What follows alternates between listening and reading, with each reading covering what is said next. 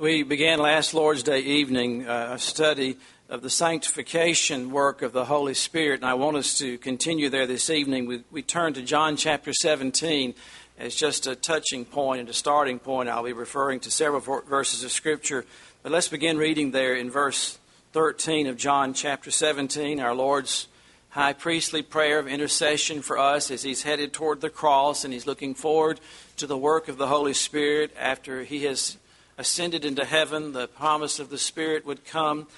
In verse 13 of John 17, and now come I to thee, and these things I speak in the world, that they might have joy, that my, may have my joy fulfilled in themselves.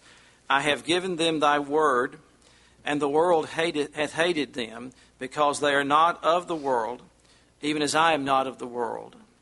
I pray not thou shouldest take them out of the world, but that thou shouldest keep them from evil. And we might ask the question, how would that be? How will he, that prayer be brought to pass? They are not of the world, even as I am not of the world. And then he tells us, Sanctify them through thy truth. Thy word is truth. As thou hast sent me into the world, even so have I also sent them into the world, and for their sakes I sanctify myself, that they also might be sanctified through the truth. Neither pray I for these alone. Praise his name. We're included here, are we not? But for them also which shall believe on me through their word, that they all may be one, as thou, Father, art in me, and I in thee, that they also may be one in us, that the world may believe that thou hast sent me. Let us ask the Lord's blessing upon His Word. Lord, this is your Word, the very Word of God. And we pray that the Holy Spirit, who moved upon men to pen these words for our learning and for our, our admonition and for our sanctification, that He would open our hearts and minds to this glorious truth, we pray in your precious name. Amen. Sanctification is one of the glorious privileges of the child of God, and with every privilege is a great responsibility, the Scripture teaches us. Sanctification is a work that only the Holy Spirit can perform. It is a result of our union with Christ. Romans 15 16 speaks of us being sanctified by the Holy Ghost. Our statement of faith says those who have been regenerated are also sanctified by God's Word and Spirit dwelling in them, this sanctification is progressive through the supply of divine strength, which all saints seek to obtain, pressing after a heavenly life in cordial obedience to all of Christ's commands. As we've seen, the word sanctify means to set apart, to single out for a specific and guarded purpose. It denotes ownership I sanctify my toothbrush. It is mine. It is set apart for my use alone. And we could use, and in the classical Greek, the word sanctify was used for in many ways, but the, the key idea is something was owned by someone and it was set apart for their uh, use alone.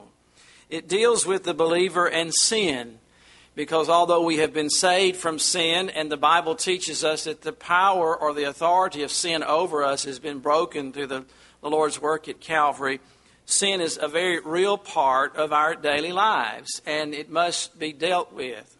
The Lord did not save us and then left us here alone to struggle and to deal with this sin without the, the resources, the divine resources that are needed and so our Lord tells us in these verses leading up to the text that we read tonight that I'm going to, to leave you, but I'm going to send another in my place who will be just as I am.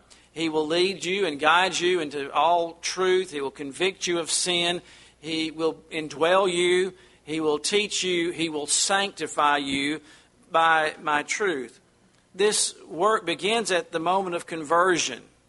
And it continues and ends in our glorification where we are absolutely perfected. It is a work, I repeat, of the Holy Spirit using the Word of God in cooperation with the individual believer. We might say there are two parts of sanctification. To, first of all, to the unsaved, and it is in that regard a positional sanctification or the work of the Holy Spirit, bringing the lost sinner to a place of believing on Christ for salvation. It is the Holy Spirit that baptizes us, literally places us into the body of Christ, and that is the positional work of the, the Holy Spirit in sanctification. The second part is what we refer to as progressive because it is an ongoing and continual work in the life of a believer where we grow in the knowledge of our Savior and in, our, and in the likeness of Him. Remember, the Scripture tells us that it is God's goal to conform us to the image of his Son. 1 Peter 1, verse 2, addresses this positional sanctification, where Peter describes it to us elect according to the foreknowledge of God the Father through sanctification of the Spirit unto obedience and sprinkling of the blood of Jesus Christ. God the Father elects or chooses us in eternity past he chooses the sinner to save him, and then to so work in that sinner's heart so as to set him apart for the Lord's own use, for the Lord's abode. The Holy Spirit of God comes in and dwells these bodies, and for his own work. It is the Holy Spirit who does the sanctifying and the setting apart. This setting apart of the Spirit unto obedience, as Peter describes it, uh, it results in the obedience of the sinner in the faith or to the faith. And so there's no such thing as a sanctification that does not lead in the obedience of the gospel and obedience to the Lord. This call is effectual in that it is effectively brings that sinner to a saving knowledge, first of all, a saving knowledge of Christ, and then begins that inner heart work of conforming him to the image of Christ. God the Father elects the sinner God the Spirit brings him to saving faith, and God the Son cleanses the sinner from his sin. And so we have it in 2 Thessalonians chapter 2, verse 3. God from the beginning chose, has chosen you to salvation through sanctification of the Spirit and belief in the truth, whereunto he called you by our gospel to the obtaining of the glory of our Lord Jesus Christ. Think of it, to obtain the glory of our Lord Jesus Christ. What a prospect. This is heavenly ground that we're on. After we are set apart by salvation, some would think that there, there it ends. And they speak of their salvation as a, a work in the past. I was saved. And we looked back to that, that time where we were made aware of our lost condition and where we were brought to faith in Christ. And what a glorious day that was. But that was just the beginning. That was the commencement of this work of sanctification in our lives. First Thessalonians chapter 5 and verse 23. And the very God of peace sanctify you wholly or entirely. And I pray, God, your whole spirit and soul and body be preserved blameless unto the coming of our Lord Jesus Christ. This is the work of the Spirit setting the believer apart from sin. And you must see the picture here. Not only are we saved from sin, there's a continual setting us apart from sin. This is the Spirit's work to show us what sin is, to show us the remedy of sin, to show us the truth about all things, the Word of God. And then there's a constant setting us apart from sin and to the Savior.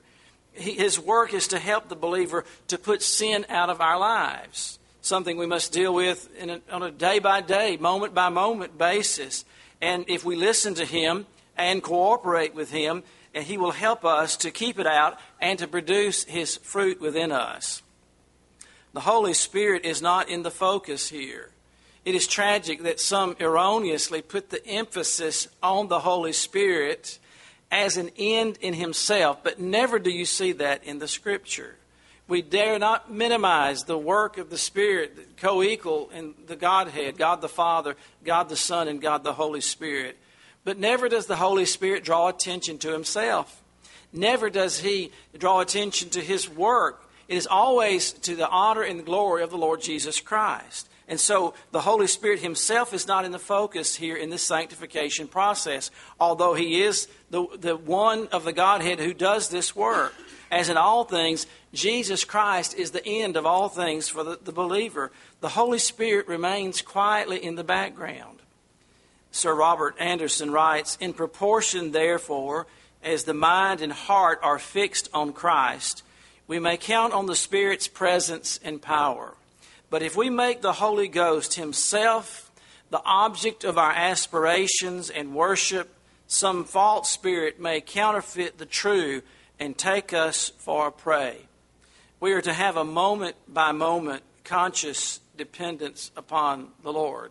We say that. And what we mean by that, we're depending upon the work of the Holy Spirit in our lives to sanctify us. We, we trust Him for guidance and for strength. And uh, uh, yielding to Him for His ministry of putting sin, showing, making us aware where we've grieved Him and where we have crossed the line or what we need to make amends for or repent of, and of putting out of sin out of our lives and keeping it out and of irradiating the beauty of the Lord Jesus Christ through us. All that's the Spirit's work. We pray, we sing that Christ may be seen in me, that the beauty of the Lord might be upon us in our work. What do we mean by that? That's the work of the Holy Spirit. Only He can make Christ known. And it is His work to do that in and through us and through our every thought, our words, and our actions while we cooperate with Him. And that's a key idea here our cooperation with the Holy Spirit we have the same interest as he has. What is the Holy Spirit's interest? To show Jesus Christ.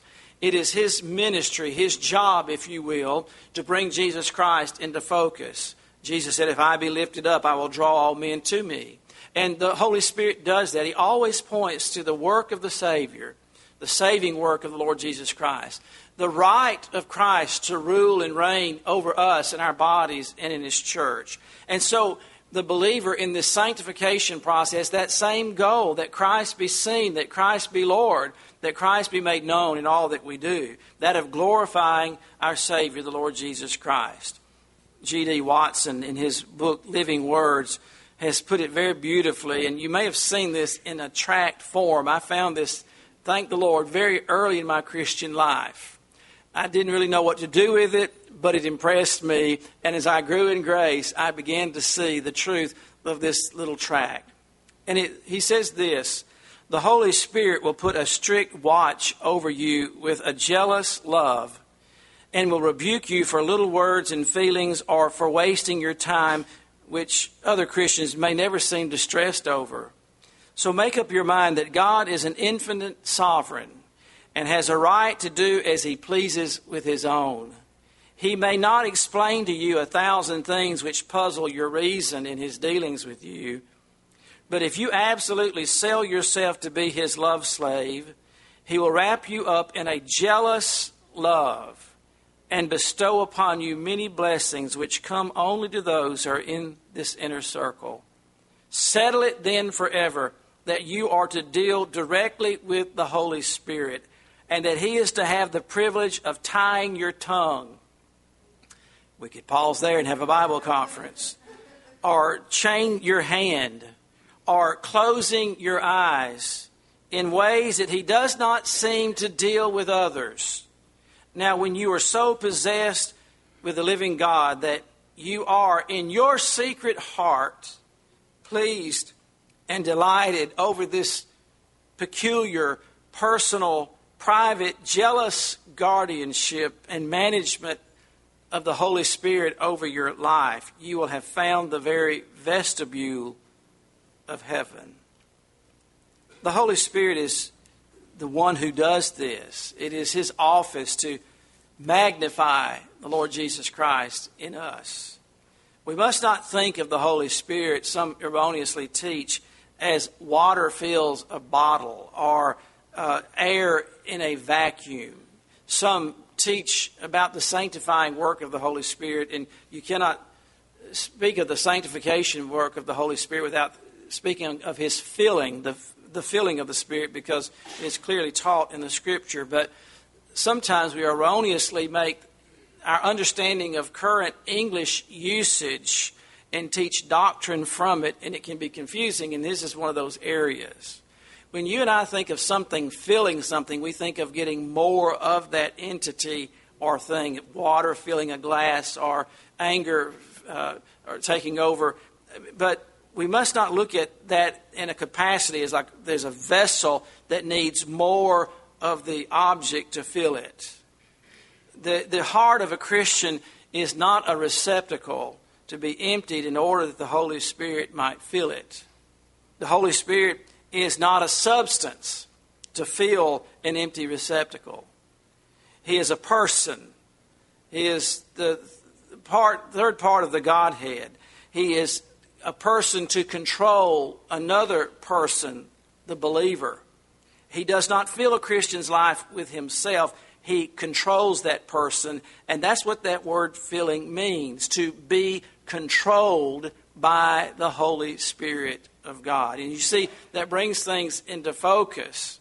We are not to pray that we have more of something we already have. At conversion, we are placed in Christ, and His Spirit immediately comes to indwell in us. We may not fully understand all that at the point of salvation, but that's what takes place.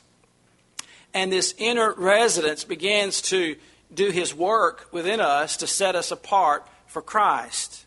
The heart, we know here, is a symbol to refer to the inner man, the hidden man the mind, the will, the emotion, the reasons, all of that is the real you. And it is that which the Holy Spirit needs and seeks to control. So the Holy Spirit possesses or controls our actions, our rational thinking, our emotional activities of the believer. And in, in, doing so, he is said, the believer is said to be filled with him or controlled by. We could we could submit that phrase controlled by when we see the word filled with the Spirit, and that's what the, the Scripture is teaching. He brings all these into the place of obedience and conforms us to the Word of God. The Holy Spirit uses as His means to do this the very thing that He uses to bring us to faith in Christ the living Word of God, the seed of the Word of God. That's what brought about our conversion and the Word of God, in the Holy Spirit using it, will bring about our sanctification. There's no such thing as growing in grace or in sanctification without the utilization of the Word of God in our lives. Is it not called the Word, the sword of the Spirit? Uh, the Holy Spirit inspired the Word. You cannot divorce these two. They, where you find one, you find the other, and they do not work apart from the other the believer is exhorted, we see the command in the scripture to be filled with the Spirit. That is not a suggestion.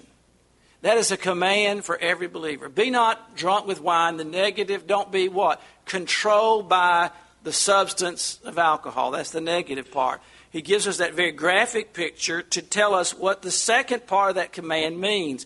Don't be controlled by, we could say, anything but what? be controlled by the Holy Spirit of God. And mark it down, believer, when you begin to hear teaching along this line, the old flesh, the old man, and Satan will give a thousand reasons why this can never be. He whispers in our ear our failures and uh, our efforts that seem to, to fall and to, to fall short of this. But let me tell you, on the authority of the Word of God, wherever you see a command to the believer, there is already the wherewithal, there's already the ability to obey that command. God never gives a command that we cannot obey. And so I know because all of us in this area of Christian growth, of being conformed to the image of Christ, in this sanctification process, we may call it several different things. We look to our failure, to our weakness, instead of to the source of our power and strength. It is, as in all things, the Holy Spirit's work to an obedient believer. We want to be left off the hook. We want to be able to say it's impossible, but our Lord has not removed the command from the Scripture be filled with the Spirit of God. And so, what do we make of that? What do we do that with that? The tendency of an unsaved person is rebellion. And a clear sign of a regenerated heart and soul is a submissiveness. Do we not see that first and foremost in the conversion of Paul, who was filled with self, his own plan, his own agenda? But when he saw the Lord, as who he was, the Lord and the Savior, the Messiah, and his conversion, what was immediately Paul's response? Lord, what will thou have me do?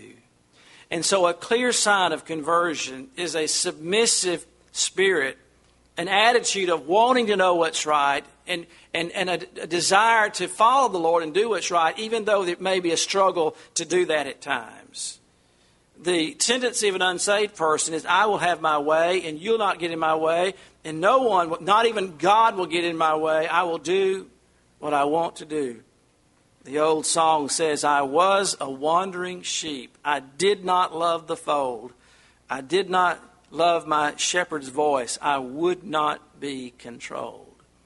Oh, how that has changed when grace, beautiful, glorious grace, conquers a rebellious will and heart, and Jesus Christ is enthroned. This tendency is broken when a sinner is saved we, I'm not here to say that there is no struggle, there's no uh, problems there, but the tendency is broken. When we learn the teaching of, of God's Word that the power of sin, though all around us and in us, and there's a struggle there, it does not have authority over us. Positionally, in Christ, when Christ died, we died to sin, and that law of sin is broken over us. The believer is exhorted to be controlled by the Holy Spirit. If we're controlled, if, if we're given such a command, we are duty bound to find out how is it then are we to fulfill that command to be controlled by the Holy Spirit? The Holy Spirit's ministry in the believer is to maintain the actual experience of the believer that God did for him at the moment of conversion there should not be this up and down, up and down in periods of, of, of desolation and a desert time.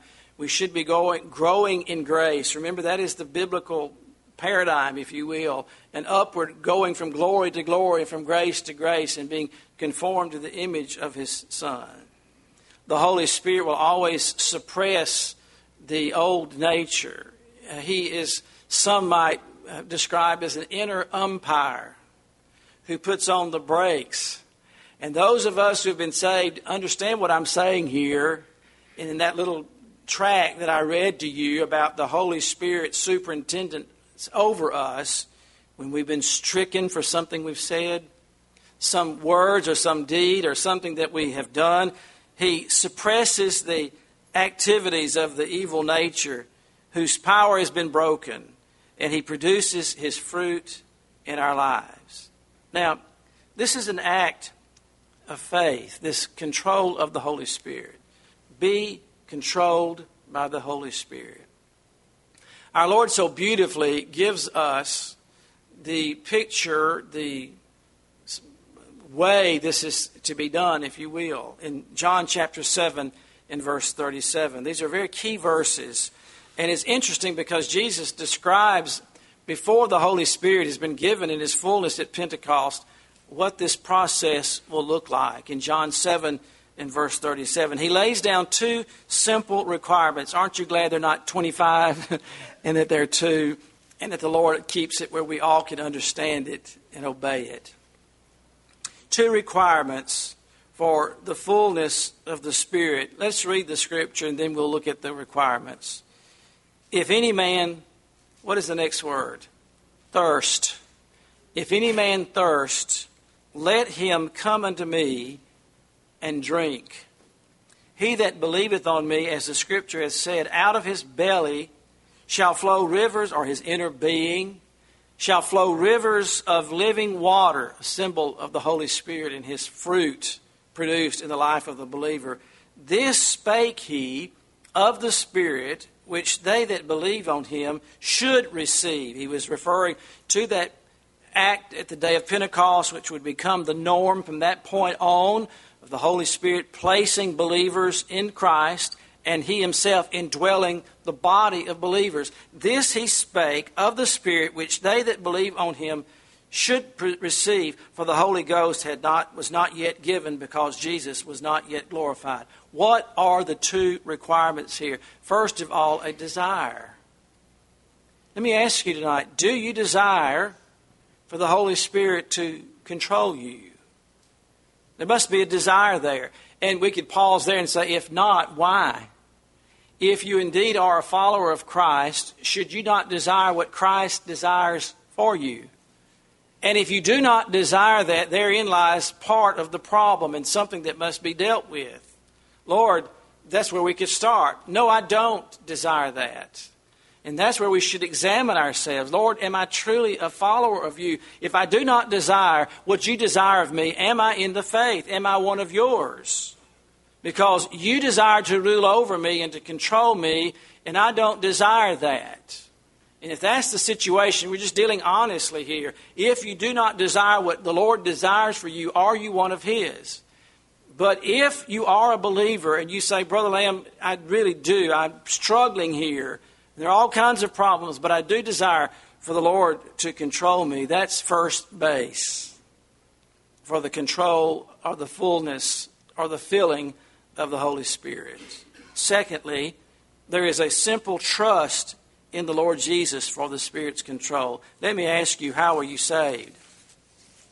Well, I heard the gospel, I was convicted of my sin, and I was I believed on the Lord Jesus Christ. We were saved by, by grace through faith.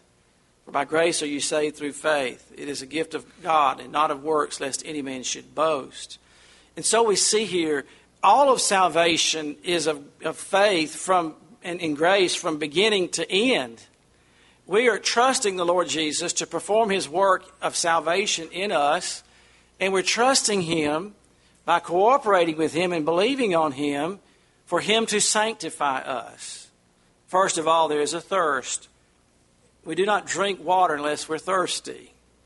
The problem of people as they age, the sensation of thirst may not be as strong and they become dehydrated. They just don't see a need of it. And that is a, a problem in the spiritual life this thirst for the Lord and His control over us. And we do not appropriate the control of the Spirit unless there's a desire for Him to control us. Have you noticed that the will of God, beginning from salvation to the call of God to His work, always begins with a desire that He plants within us?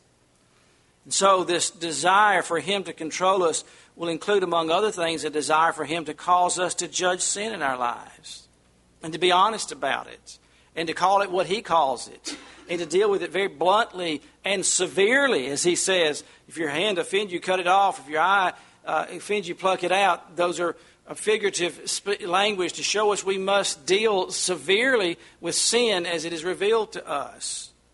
Sin is a serious thing, isn't it? Are there any little sins? Is there any sin that doesn't matter?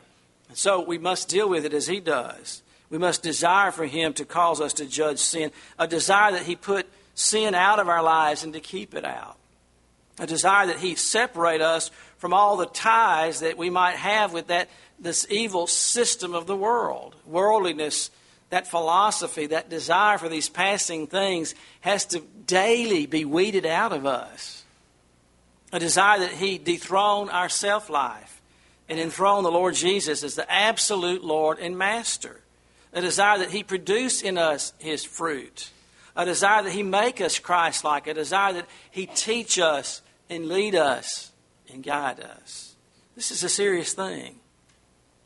It involves crucifixion of self. And may I tell you something and be Captain Obvious here tonight. Self dies hard. The spirit controlled life is a crucified life. And so there must be that thirst. I found that the thirst of the, the, the, for the Lord and His things only comes by exposure to His Word. As we expose it to the preaching and the teaching of it, and in, in our own private, secret place where the Holy Spirit will always correct us, lead us, guide us, deal with us. How? According to somebody's philosophy, or somebody's latest book, or the latest thing produced from Nashville or wherever they come from. No, by God's Word. This is, this is our food, it's our life. It is what regenerated us by the seed of the Word of God. Not a corruptible seed, but an eternal seed. Secondly, not only is there this thirst, but secondly, a trust. He that believeth on me, out of his belly shall flow rivers of living water. There shall be the, the obvious fruit of the Holy Spirit's control within us. Not only do we trust Christ as our Savior, we trust Him as the one who fills are controlled by His Spirit. Salvation is by faith. We received our justification by faith. We are sanctified by faith. It is this control and this constant desire for the Spirit's control and a trust in the Lord Jesus to do it in our lives that results in a Spirit controlled life. And so, as we begin each day, how do we put this into practice? Let's move from theory and from teaching to the daily round of life. As we begin each day, that's where it starts. When you wake up and find out that you indeed are awake, that you're alive, that you are have made it safely through another night, the first thought should be toward the Lord. As soon as you can get your bearings about you, I think that's where we should begin. Because that's where your sinful, your sinful nature wakes up when you wake up. Did you realize that? And so we might as well start at that point. And we should thank the Holy Spirit for His residence in our lives. Lord, even though I don't feel it. This is not based on emotion. And it's sad that so many people put the emotional emphasis here. And while we do not divorce emotion from worship or the Spirit's work, that in itself is not an evidence of the Spirit's work. The Holy Spirit indwells the believer whether you feel like He's there or not. And if you wait until you feel spiritual about everything, whatever that means, you will not progress much at all. And so, Lord, your word tells me that you are indwelling me in my body, that you are the resident in this, this body and in my soul. And I, I thank you for that. And I think we should express our desire for Him to control us from that moment. Now, Lord, I'm about to go out and live this day and do all kinds of things and be exposed to all kinds of snares that you know are laid for me. You know my bents, my proclivities, my tendencies. You know the work that is before me. You know who I'm going to face, who I'm going to see, what I'm expected to do, and when, when I have opportunities to witness. Why is it that we don't witness as we should? We've not prepared ourselves for it. And then that opportunity passes by, and we say, I should have told that person about the Lord. Where does that begin? Where does witnessing begin? Lord, I'm awake. You control me. Help me to, to take advantage of the things you bring my way today. And by a definite act of, of our faith in Christ, for the Spirit to control us. Lord, I trust you, not based on how I feel good about it or feel spiritual about it, for you to control me today.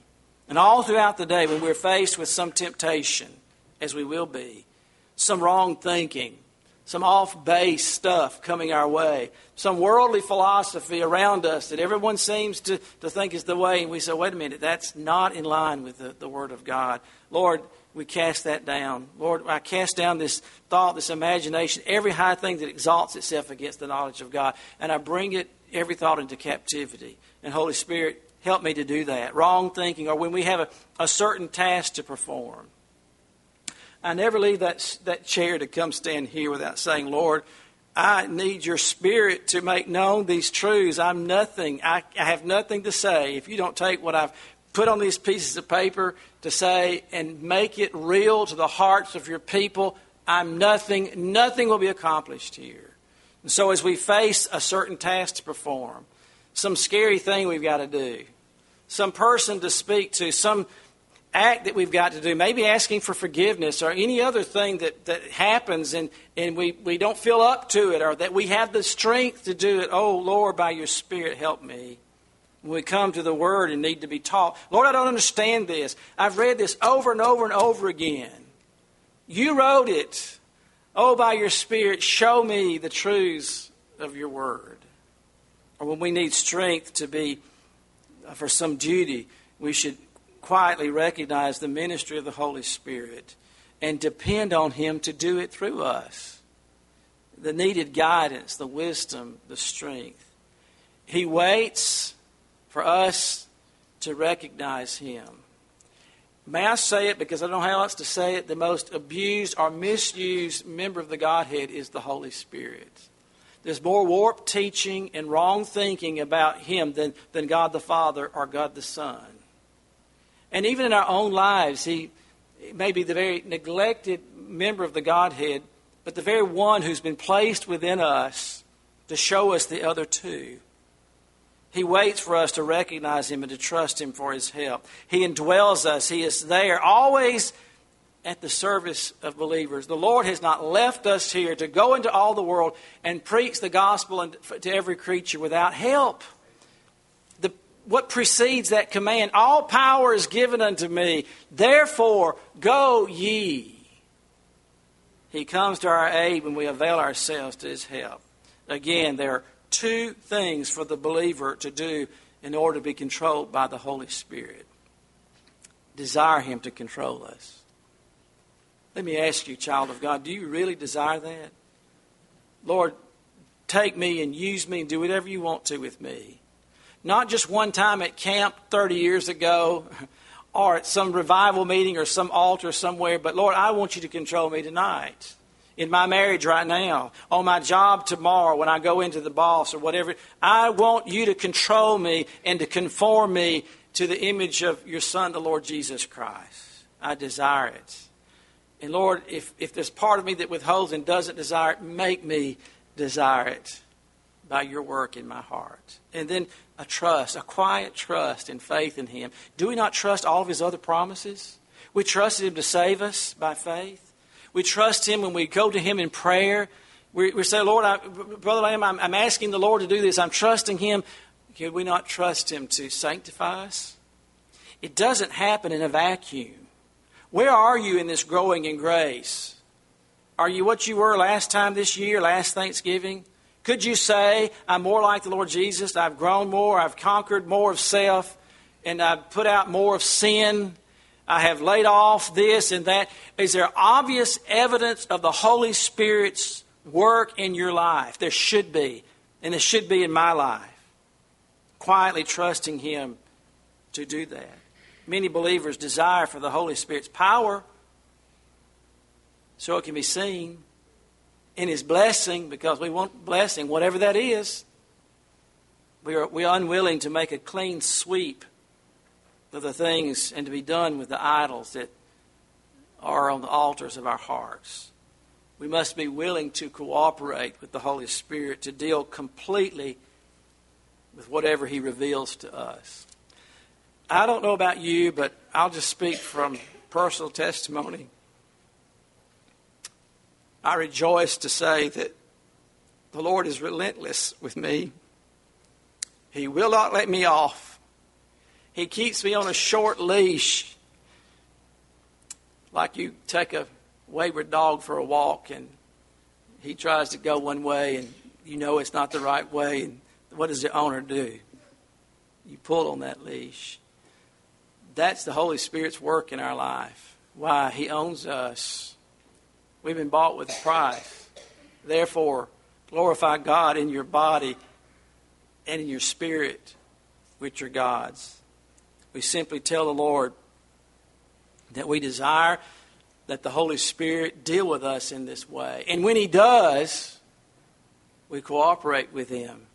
We repent, we put off, we act, we obey, we trust, we rest every thought, every word, every deed, and that we actively trust Him for that control of the Spirit in our lives. May the Lord bless His word to us this evening. Our gracious Heavenly Father, deal with your people, sanctify us by your Spirit, lead us and guide us into truth. And as we enter this sacred time of our church life, we pray that you bless us, Lord, and meet with us we pray that you would do all that is needed in this body of believers. We thank you for doing your work in our midst and adding to the church and drawing and raising up leadership for your honor and glory. And so, as we come to this time of dedication in this very precious time, we pray that we'd sense your spirit in our midst. And we ask this in the name of our Savior and for his sake. Amen.